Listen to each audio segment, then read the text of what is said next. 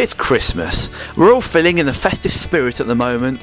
We're all excited about what Father Christmas may bring, but also we've decided to give you, our lovely listeners, a special early Christmas present. And we thought, what could be better than to bring Christian Burgess on the Pompey podcast this week? Christian, as we know, massive favourite of the fans, massive favourite of the media, and also he features in the new Pompey book, which I've happened to have written, and it's called Pompey, the Island City with a Football Club for a Heart. Now, not only is this a blatant plug for the book, but also it's a chance to speak to Christian about his time at Pompey and give us his thoughts on many subjects, ranging from dressing room fights, Paul Cook leaving, and playing in the Checkatrade Trophy final. Hopefully you'll enjoy this week's chat, and our fingers crossed there may be some more special guests coming up before Christmas. Thank you. So welcome to the Pompey podcast this week. It's a very different podcast. Not only is it a chance to plug my new book, but also it's a chance to catch up with a former friend of the club. I suppose I'll always be a friend to the club. Christian Burgess, everybody, has entered the building. Yes. Thank you very much for coming on this, Christian. First of all, when I asked you to be on this podcast, you said you could only do Thursday because you've been revising for your French exams. Yes, that's correct. How'd it go? Yeah, I think it went quite well. I don't want to speak too soon, but I feel like I passed it yesterday. So I had the reading, writing, and listening yesterday, and I have my oral test on Monday. So, but I've got a few days, so it's not so intense. So you didn't do French at school, though, did you? No, I'm a complete beginner, so I'm learning from scratch. But I'm doing it over at the University of Antwerp, and it's been pretty good. Okay. We were going to a class, and now everything's online with the lockdown and etc. So it's but it's been fun. Like I've learned really quickly, and it's good. We've also got Will on the podcast. Good afternoon, Neil. Definitely a friend of the show, please. Can you speak French, Will? I can't. I wasn't very good at languages. Christy, can I just ask, do you have to learn that as part of living in Belgium, do you? Or is it just something that off your own back that you want to learn? You don't have to learn it, but I think the club, they encourage it. So they put on their own. But no, I just, off my own back, I found this course and I just wanted to do it. It was something I thought would be nice, and a lot of the boys speak French. Some of them only speak French. Most of them speak English as well. But it's just nice to sort of fit in, I think. You may as well. Do they appreciate that you want to get involved and speak to them in that language? Yeah, I think so, yeah. And they're all very helpful. Like, I ask them questions and things when I don't quite understand things, and they always correct me as well. If I try and speak in French, they'll correct me, which is nice. Like, maybe it's... I know it's a bit like, okay, I'm wrong again, but also you need to learn properly, right? So it's good. What exam is it then? Just to pass the level 1 of this language course. You have to pass, and then you can go on and do level 2 and progress, I guess. So yeah, hopefully I've passed. Are you happy how it's going language-wise and also football-wise? Yeah, the language is great. Like the coach, he will coach in French and then English, and he mixes it up depending on who he talks to.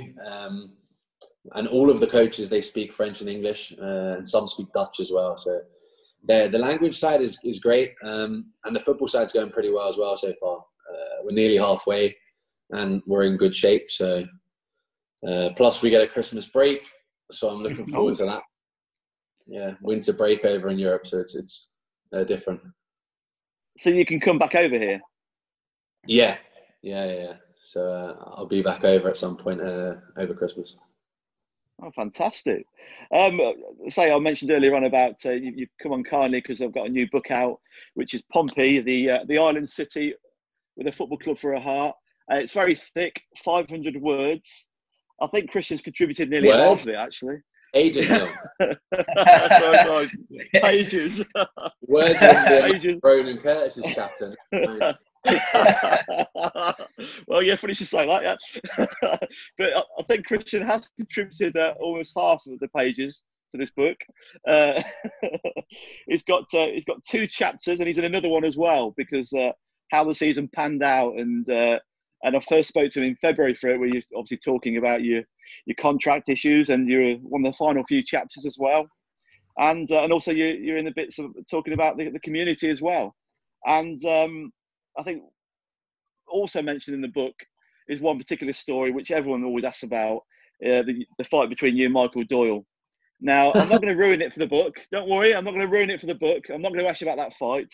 You'll put a snip out, though, in the news right before, won't you? You're like Eddie. Yeah. I'm not going to ruin it. That's going to stay in the book.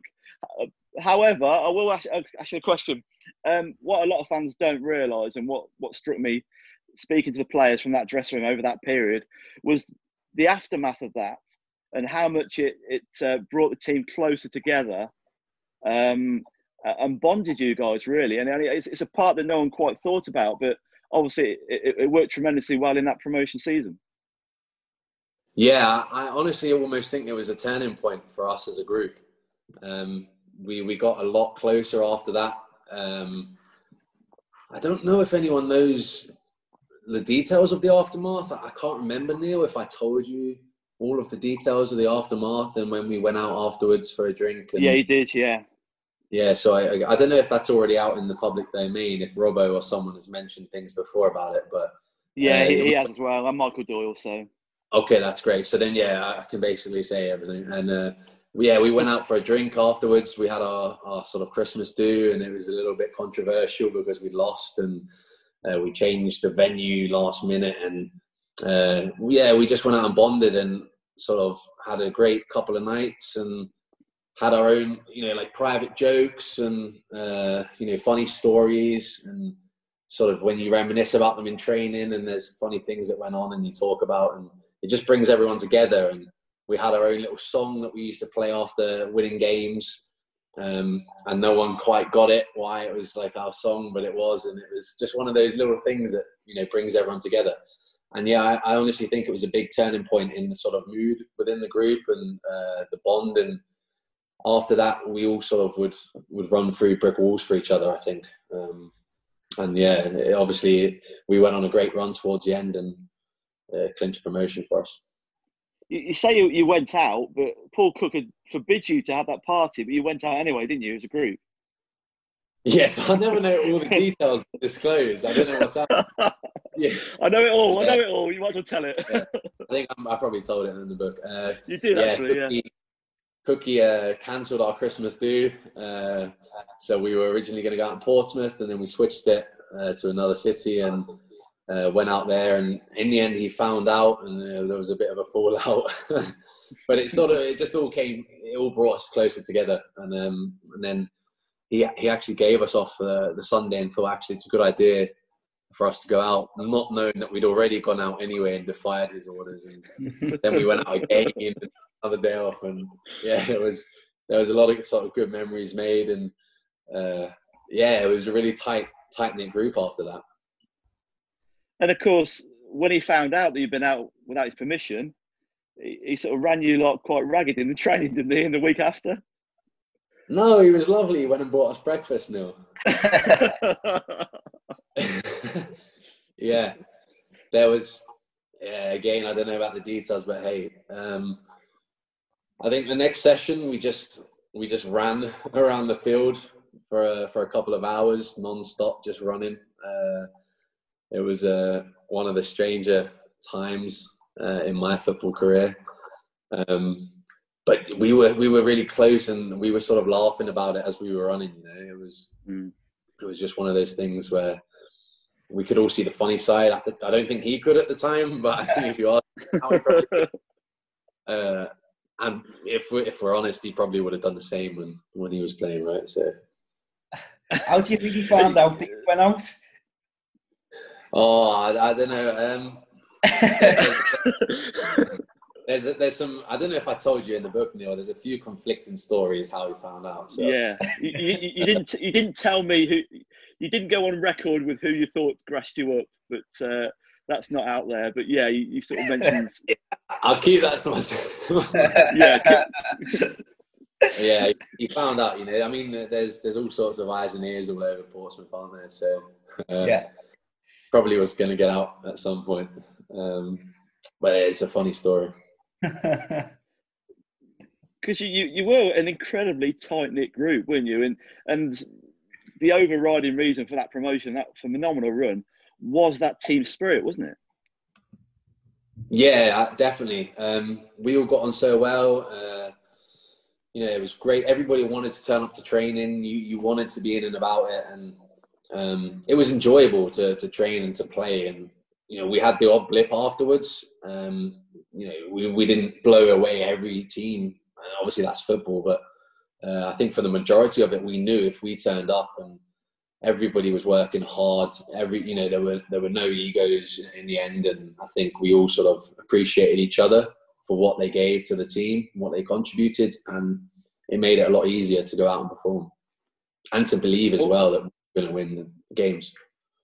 One of my favourite little stories from you in the book is that you talked about the night when you won the promotion and you went to the drift bar and you went to the casino, and Michael Doyle was so drunk they wouldn't let him in the casino. And I thought it was a lovely touch out.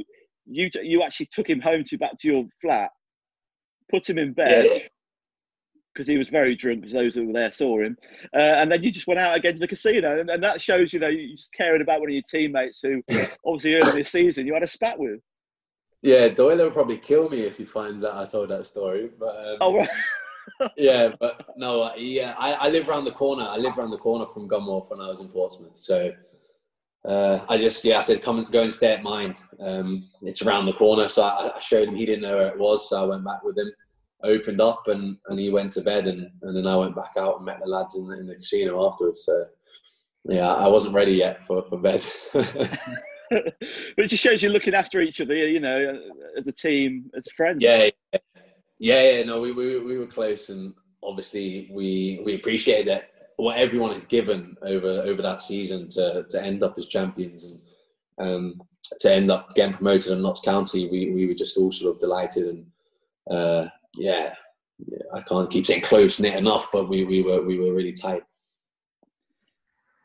You remember Notts County, don't you, Will? That was a great day, wasn't it? That was my first away game, that, covering Pompey. So what a day it was to cover my first away game. Unbelievable, wasn't it? Obviously, easy. Yeah, especially you, Neil. You've obviously witnessed the plays, and Christian, you must have been a weight off your shoulders there, because you achieved what you come to Pompey to do at Notts County. That's why you joined the club, to get them out of the doldrums and back up the Football League. Yeah, that's what I always said. The Notts County, the overriding feeling when the whistle went, or when we scored that last goal, was just like relief. I remember looking across and just sort of just feeling like a whole weight had been lifted off my shoulders, especially after the first year. We were sort of, well, we were always favourites to go up, right? But we had a good side, made some good signings, played some good football at times, and just fell short at Plymouth. So the pressure got even bigger for our second year, and we all felt the pressure for sure. There's no hiding about that. So when we eventually achieved it, it was just like, oh, you know, like, we've done it. This is what we came here for, to get promotion and to like finally get us on an upward trajectory. And yeah, relief of emotion. It wasn't even like joy; it was just relief. Just like huge exhale, and yeah, and then sort of after, we thought we'll have some fun. Because you think back, looking back, Crewe was often perceived as a turning point with the team meeting afterwards. But I think really, if you look at it, the big turning point was Crawley, when Doyle missed that, Owen Doyle missed that penalty, and you scored from that corner straight afterwards. Yeah, it was really weird. Honestly, it was so weird. When he missed that, I ran up and I said to someone, like, I'm going to score from this corner. And I was like, I was adamant, like, I'm going to score, because it was such like a big moment. And I think, was that the game after Crewe as well? Yes, it was. It's a big, important because game. We all remember like the fallout from that game. And for me, you have these games and it doesn't go your way. And so I just brushed it off. I knew we were good enough. And I just thought, okay, just throw that one in the bin. It's done. But I remember like there was like an overreaction, or from my point of view of it. And people, I still see it talked about today on social media. They're like, the worst performance ever or something. I can't remember it that well because whenever you're a football player, you just, right, that's done, okay? You can't change it. Forget about it. That's, I think, the best way to deal with it mentally. And yeah, when Doyle missed the pen, I just remember running up like, I'm going to score. And then I think Kal put in one with his left foot. I think it was Naisy. And I got Carl Bennett scored. Yeah. Oh yeah, yeah, so yeah. Right, yeah. No, I think Kal Naismith put on the. Oh, okay. Was the corner taker? It was either him or Bakes. I think it was him. And yeah, I scored and just went mental. And I remember the fans behind the goal as well. They were a big following that night. And then there's sort of the chants about us going up. And yeah, it was good. And then Benno put the game to bed with his strike. So. It was the we're on our way moment, wasn't it? The fans started chanting we're on our way. I'd never heard of it before, and suddenly it appeared then, and it became a sort of signature tune for the rest of the season. Yeah, and that's when I think sort of people started to believe. And yeah, we just needed that result. We really needed that result after that game. And we got it. But I think we all believed that we'd bounce back. And, you have these performances in football. But yeah, I think from then on, we sort of were on an upward trajectory. What was your favourite moment, promotion or the title against Cheltenham? They were just so different. I think promotion was just a bigger feeling of relief and like that we'd achieved it. And then the title win was the cherry on top. But I remember going into the game against Cheltenham and I remember thinking we're going to blow them away. Like there's no chance we're going to lose. So for me, I was just looking at Doncaster and Plymouth games, and I remember Hartlepool. We played them not long beforehand, and it was actually a really difficult game. It was one of the harder games that I'd had for a while, and it was just a lot of work. They kept the ball well. They played some good stuff. I think we just did enough. I remember. I think Naismith scored a great little flick. I can't remember the other one, but I remember it was. Was it Robert? And I remember it was a tough place to go, and I thought they'll get a result.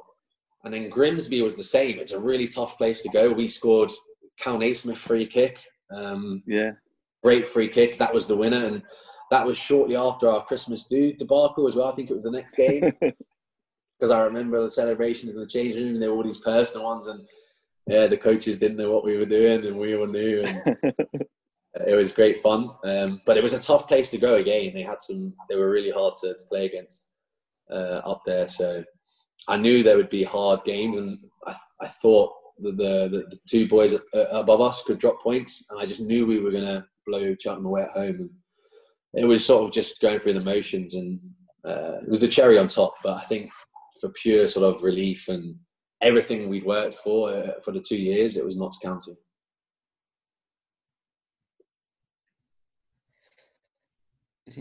Christian, obviously after that title win, Paul Cook left the club quite quickly. As a player, how disappointing was it to see Cookie leave? Because there was a feeling that there was real momentum, and a lot of people have said that you would have done back-to-back promotions if he'd have stayed. Yeah, it was honestly really disappointing. Really disappointing because I really enjoyed the way he played. I liked him as a coach. He was tough at times, but I really appreciated his tactical nous and the way his philosophy was and the way he kept at it. And he wouldn't change things. He played the way he believed in, and I appreciate that. And I think we formed like a good bond. And then when he went, it was really disappointing. I think I remember. I found out Ender was going, and I was like devastated as well because I knew how good a player he was. And then you start thinking, like the group looks like it's going to be broken up quite a bit. And then there were rumours of Benno leaving, and a couple of others. Some of the older boys as well were on their way. And then it was it's all change. And then you just sort of, you don't know what to expect, and you're waiting to see who the new manager is. And you have to apply yourself as a professional from then on in. But of course, when I saw that Cookie was almost rumoured to be leaving, I remember like texting around the guys and seeing if it was true, like what the boys had heard. And then you hear different things. And then when I saw it officially, I was, really disappointed. But that's football, isn't it? You know, people move on. And like I say, you have to be a professional. But it sort of, for me, it felt like, I remember when we got promoted, it felt like we had a load of momentum. And we were playing some of the best football we played during those last 9 games. I think however many we won, I can't remember. And I remember we played teams above us in the league. We played championship teams and we were just as good at times. We could keep up with them. And I remember thinking, I think League One might be easier to get out of if we're playing this sort of football. And if we keep the same group together and we sort of carry that momentum in, I think I remember thinking there's not many teams up there that will look like they could stop us. And of course, it wasn't to be. But, yeah. Did Cook ever say goodbye? It's a good question. My memory is terrible. It's not. No, honestly, I don't really remember that. Obviously, we were all on our summer holidays. So there were rumours flying around when we went away to Spain as a group. There were rumours about different players maybe leaving, players already having clubs sorted for them, and then rumours about Cookie. But I sort of was just enjoying the moment. I'm sure I got a text off Paul or a phone call, because I remember speaking to him. I remember texting him. But yeah, that's football, you know. People, they come and go, and that's the nature of it. So you just have to get on and then hope that whatever comes next will be just as successful. I suppose looking back, no one had time to really milk the moment, enjoy the moment, because suddenly within a month, Doyle had gone, Stevens had gone, the manager and all his backroom staff had gone. It just quickly changed, wasn't it? And it just, then suddenly life moves on. It was just a shame that way, really. It's not like perfect football, I suppose. Yeah, and I think we had a pre-season plans to go somewhere to Spain or Portugal under Paul Cook, and then they all got cancelled because he left. And then obviously Kenny came in sort of quite late and didn't have enough time to sort out his own pre-season. So I think then we just stayed in England, or we just trained at Pompey's training ground. And then all of a sudden he needs to try and put his own stamp on things and make his own decisions. And you're almost playing catch up a little bit, because I don't think he had enough time. And you inherit a team sort of, I can't remember the exact date, but it was a little bit late on. Not enough time to organise a pre-season trip, I guess. So from there, you're sort of playing catch-up a little bit, and you have to make really hard decisions, I think, with players. And obviously, quite a lot left, and new players came in, and then you start again, don't you? You start from fresh. I don't think there weren't too many of us that sort of survived the year, if you like. Yeah. How do you compare Kenny to Paul Cook? I mean, it's chalk and cheese, isn't it? They're very different in their styles. I think probably very different in their philosophies, but also their the way of management and just their personalities. You know, they're just very different people. That's not to say there's any sort of personality that fits football best. Everybody can get what they can out of their own style. But yeah, obviously, if you compare, they're very different. Obviously, Kenny manages in a different way. What's his style then? I don't know, did I say any of this in the book? How much did I say? No, you don't. You don't. No, don't worry. His is probably I wouldn't say less hands-on approach, because he gets involved in training. But it's probably a little bit less personable, is a good way to put it. So I think he keeps you at a distance.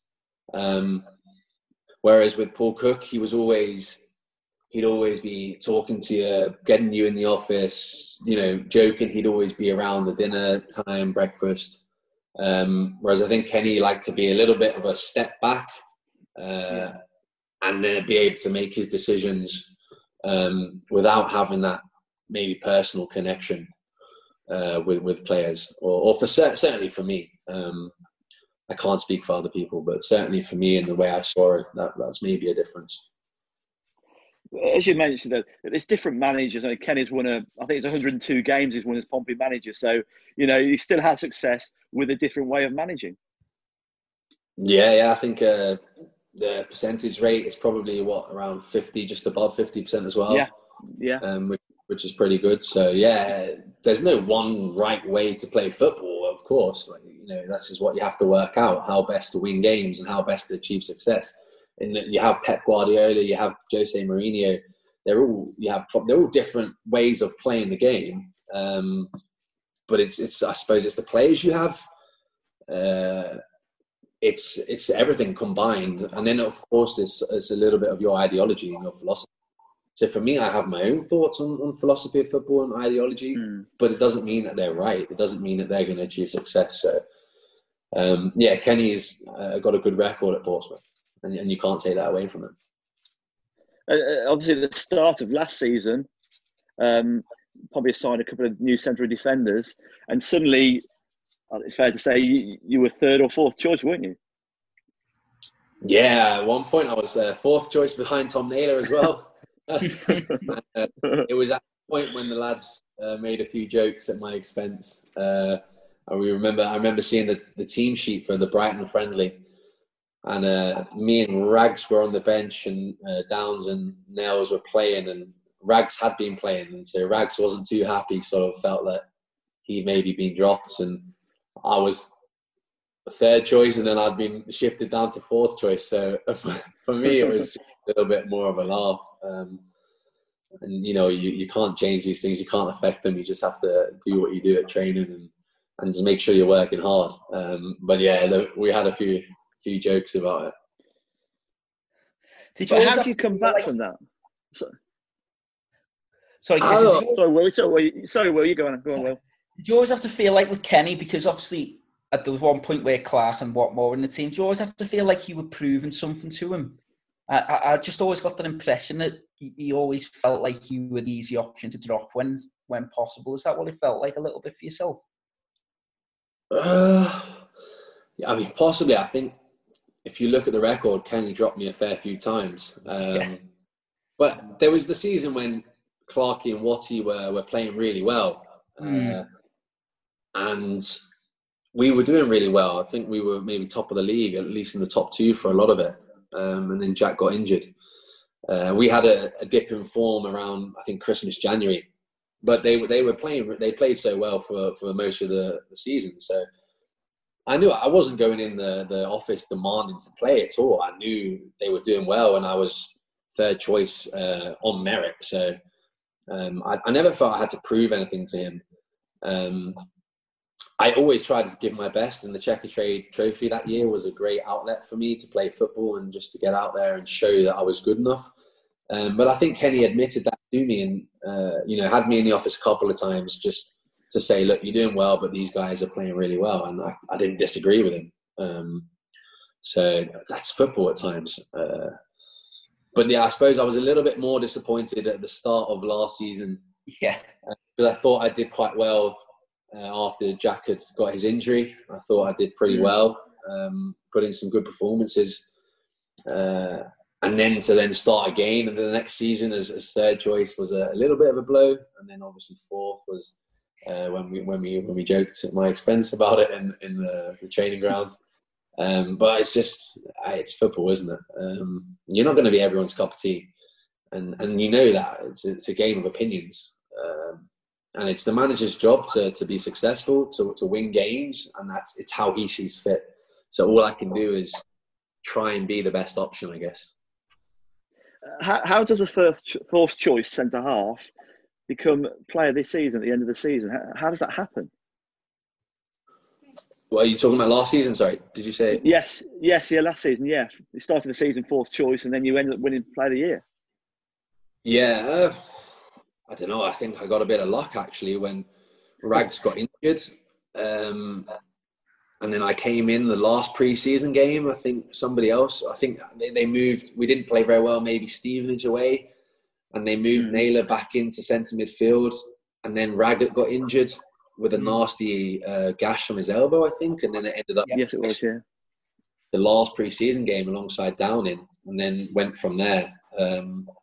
and started the first game after being nowhere. So yeah, you need a little bit of luck if you're honest. And even then, I still had time to get dropped after the Sunderland game, and then come back as a fullback.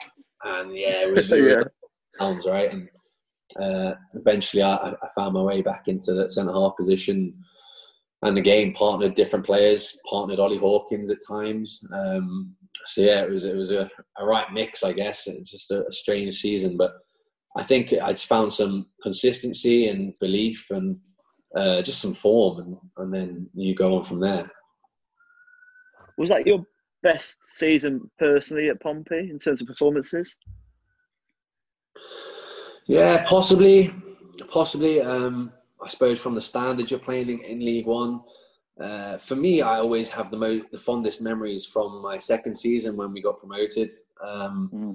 I feel like I played a philosophy more to my style, and I got on the ball a lot more, and I enjoyed watching us play in front, and I enjoyed watching the guys be between the lines and Ender bombing up and down the wing, and the same with Evo on the right side. You know, for me, I think we were a really good side, and some of the best stuff, not necessarily defensively, but certainly as a whole round package. And obviously, I made the team of the year that year as well.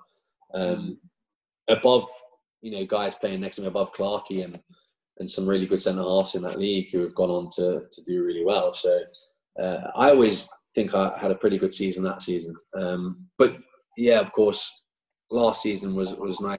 Yeah, pretty solid defensively. And I think you have to be in a Kenny Jackett team. When you play there, it's more defensive minded, less distribution. He wants you to win your headers and keep clean sheets. He doesn't really care what you do with the ball. So it's for the other players to create chances in his philosophy. So, yeah. Could Pompey have kept you? If they'd offered something earlier, for sure. It is just all on timing, I think. I remember we asked for something earlier and it didn't come. And in between that time is when somebody from Unior contacted me. And then you have something else in your head. But if I'm honest, it was the unknown. I didn't know anything about Belgian football. I didn't know anything about this club. So you take a lot of information on somebody's word, right? You have to judge the guy, and he was a good guy, the sporting director out here. You judge him, his character, and if he's telling you the truth, he could be telling you anything. And we didn't know a lot about it. And then that puts an idea in your head, and then it sort of spirals. But I remember still thinking and telling my agents, go and get something from Pompey. I want to, can we get an offer from Portsmouth? Can we get something better? And it just didn't really come in time and didn't give me a lot of confidence that they were ever going to. I thought they might try and, run it down and it will be in their favour at the end of the season. And then, I didn't know I was going to keep playing well and be the player of the season and have lots of options. For me, I could have lost my place again and had no options, and I'd be looking for anything, and everybody else would hold all the cards. So, I think if something had come earlier, then yes. But as soon as that offer came in, and as soon as I felt like Portsmouth were delaying a little bit, it didn't give me a lot of confidence that they maybe, really were or wanted to keep me. And so I signed the sure thing. I think I spoke to you for the book as you left the city. I remember we were speaking to you on down the way through the Hornhead Tunnel, the A3. The signal kept dropping out. You were leaving the area, and you're clearly a little bit emotional to be leaving the city after all this time. Yeah, I was. It was 5 years. I didn't really get to say goodbye. We finished the game, and I had 2 days. I thought I was going to have a little bit longer to really sort of pack up and see everybody. And then I got a phone call and the club here wanted me out on the Thursday. I think we played the game on the Monday, and I had to be out in Belgium on the Thursday, and it was unexpected. So yeah, it was all sort of rushed. And I'd had 5 great years. And it was not just the football, it was the people that I'd met, you know, in my local cafes, in the shops that I used to go to, just connections that you build at Pompey in the community who were fantastic. And I had such a great relationship with the people there. Obviously, I was on the board. I knew them really well. And the people working, we had a lot of fun, and especially during the coronavirus lockdown, when I was, you know, seeing them a little bit more. We had some really good friendships. I still talk to some of them now, even since I've been out here, and we still help each other out. And it'd be great to keep that link. I still email Claire every now and then. So I made some fantastic sort of friendships and had so much respect for the city and the people and the club as well. Of course, it was like an end of my chapter at Portsmouth. One of your stories that always sits with me actually was you tell me about the time when you came on for Jack in that Doncaster game, and obviously there was that mistake and the goal went in, and you took quite a lot of stick, and you told me that somebody put something through your door the next day. Yeah. And I saw them actually on my last day in Portsmouth. You make me a bit emotional. But yeah, they put a note through the door, and it was just like, keep your head up. We love you. You've been brilliant for Portsmouth, and we appreciate everything you do. And it was just a little note through my door, honestly. And it was just like, I've still got it with me now. I've kept it with me. Oh, yeah. It was just so beautiful. Such a lovely thing to do, and so kind, you know. And I saw them on the last day, actually. I took some flowers over to the house and said thank you specifically for the note, and said how nice it was. And yeah, we still keep in contact. And if I'm ever back, then I'll knock on and go for a drink or something. Obviously not during the coronavirus, but in the future. But yeah, it was a lovely thing. But I had lots of those sort of memories. There were so many nice gestures from different neighbours as well. It's just a great city, a great community, and it's great people.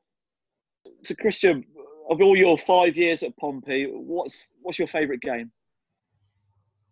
Yeah, there are so many, like ones with huge meaning, ones where I scored, like performances. But for me, I think I would say the Checkatrade final at Wembley, just for the atmosphere, the occasion, the script of the game was just crazy.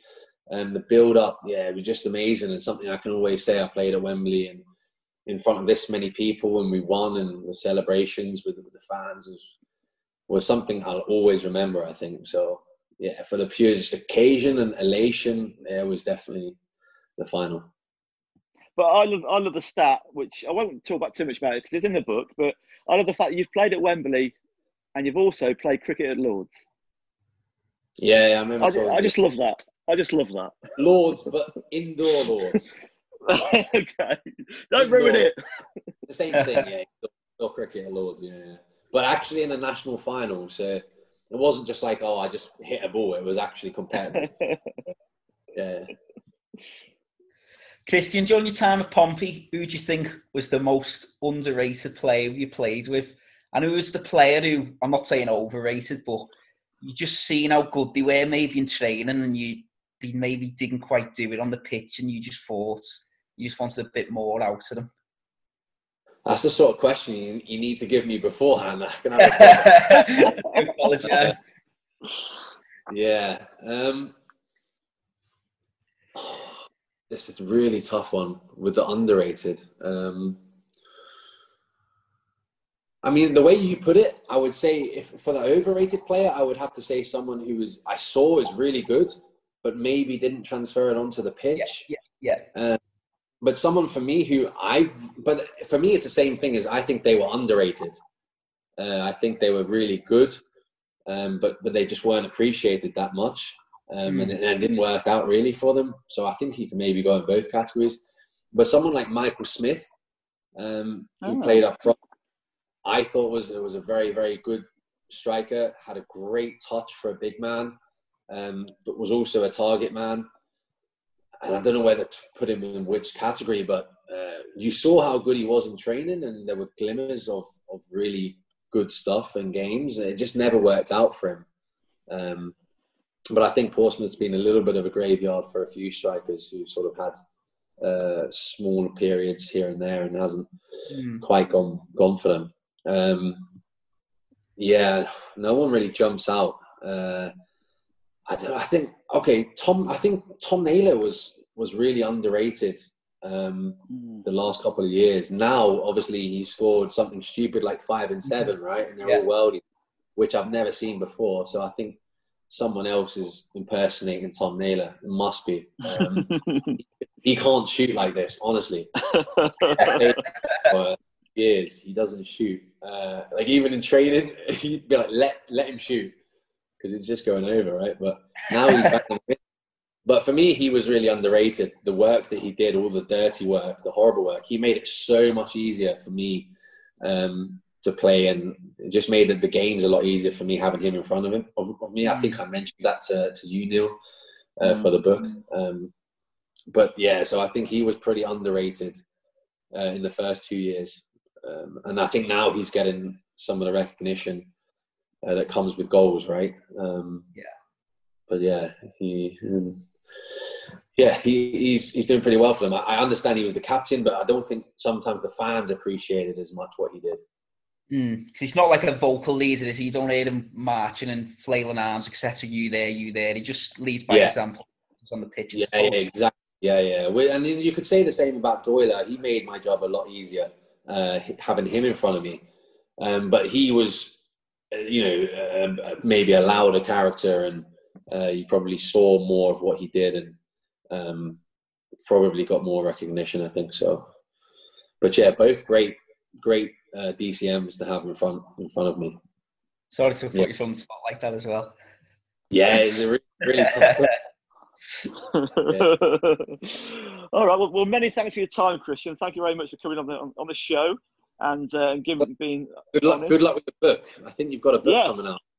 I don't like to. I don't want to mention it. I'll keep it a bit quiet. But so it's come out now. It's 500 pages, not words, as Christian quite rightly pointed out earlier on.